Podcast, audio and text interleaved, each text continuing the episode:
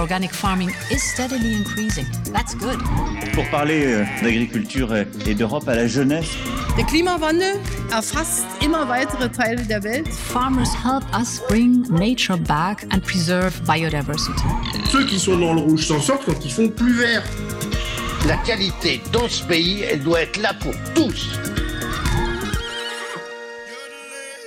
one thousand one hundred sixty-seven square centimeters of space, all to yourself, about the size of a doormat.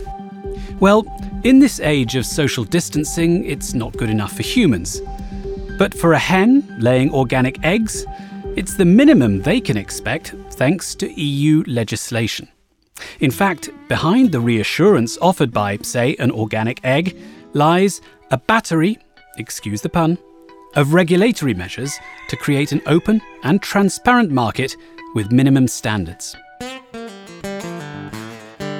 Welcome to this, the second episode of Food for Europe, a series of podcasts from the European Commission's Directorate General of Agriculture and Rural Development, shining a spotlight on organic farming and food. My principal guest for this episode is the Director General of D G Agri, Wolfgang Burtscher. And he began by discussing the substance of the new E U legal framework for organic food, which will come into force next January. What we have done in this legislation is to look at the deficiencies and weaknesses and gaps of the existing legislation, and we have tried to improve.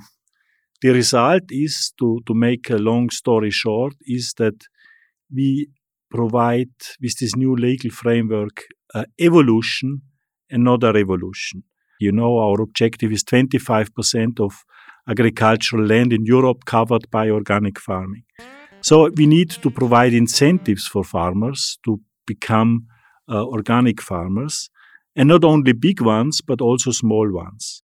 We have gone for a so-called group certification that permits uh, reducing administrative fur- uh, burden for farmers who want to adhere to the system. So I think that's one important element.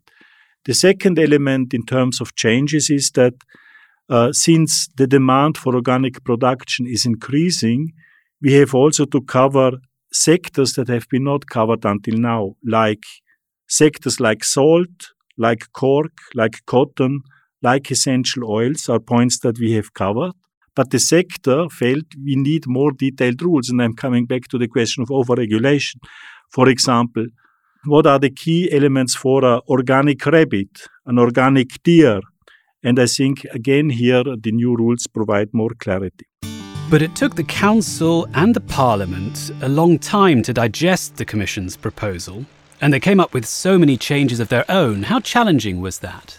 Just to give you a flavour of the length of the procedure, the Commission has proposed a new legislative framework in two thousand fourteen, and uh, the trilogue negotiations amongst the le- co-legislators were only finalised in two thousand eighteen. So it shows that this was a quite challenging uh, endeavour to find a compromise amongst the different interests of member states, of European Parliament, of stakeholders. And to give you an example of one of the areas where it was difficult to find a compromise was, for example, the uh, presence of non-authorized products like pesticide in an organic product. So here it was about the level of uh, non-authorized products present, but in particular also about the question how to control it, who controls it, and what should be done if in a product non-authorized uh, ingredients are discovered. This was just one example of uh, an area where it was difficult to find a, a compromise. Well, I also spoke to Martin Häusling, a German Green M E P who was the European Parliament's rapporteur on this dossier, and here's how he characterised the four years of discussions. It wasn't easy, as the length of the negotiations demonstrated, because there was no great willingness to reform.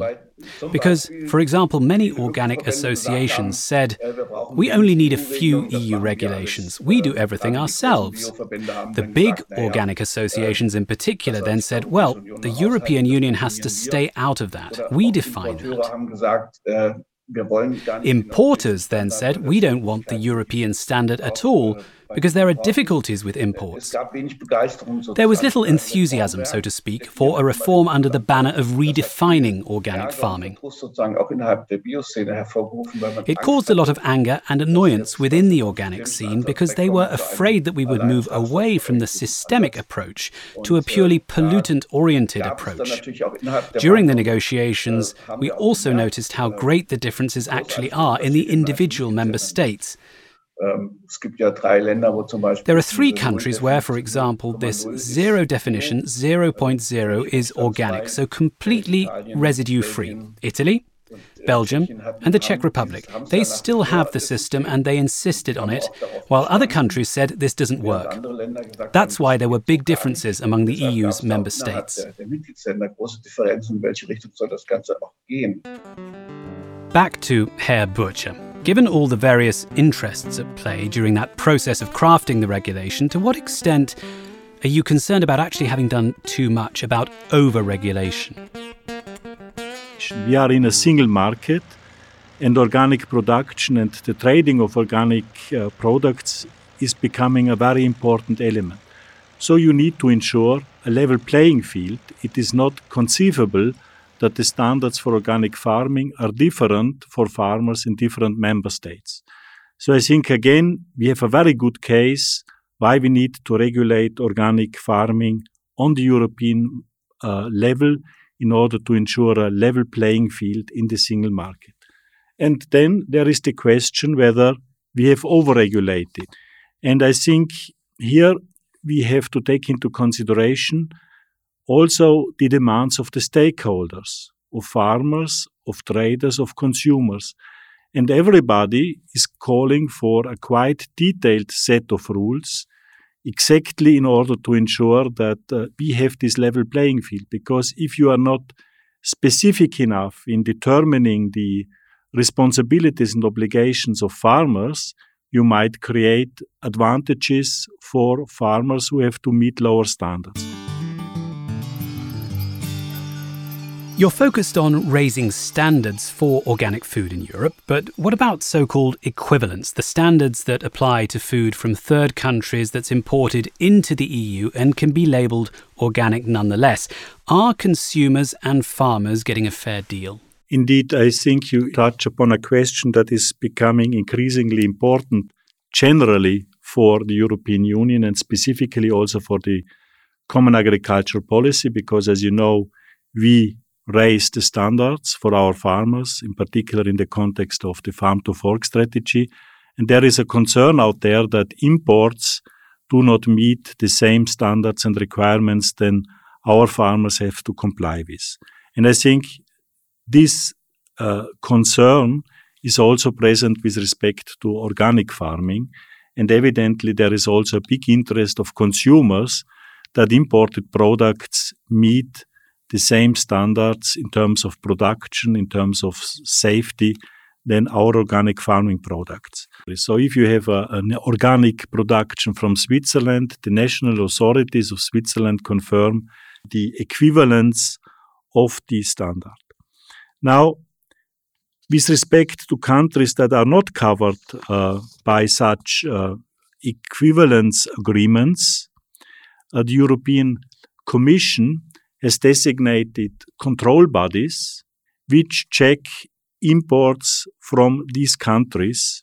Uh, and these certifying bodies provide assurance that the imported products are meeting or are equivalent in organic terms, production methods, to our production. That was Wolfgang Burtscher, the Director General of D G Agri. A reminder that the first episode in this series is available for download on D G Agri's website in English, French and German. And the third episode, coming shortly, will be looking at organic labelling in the E U. For now, that's all from me. Goodbye. Organic farming is steadily increasing. That's good. Pour parler d'agriculture et d'Europe à la jeunesse.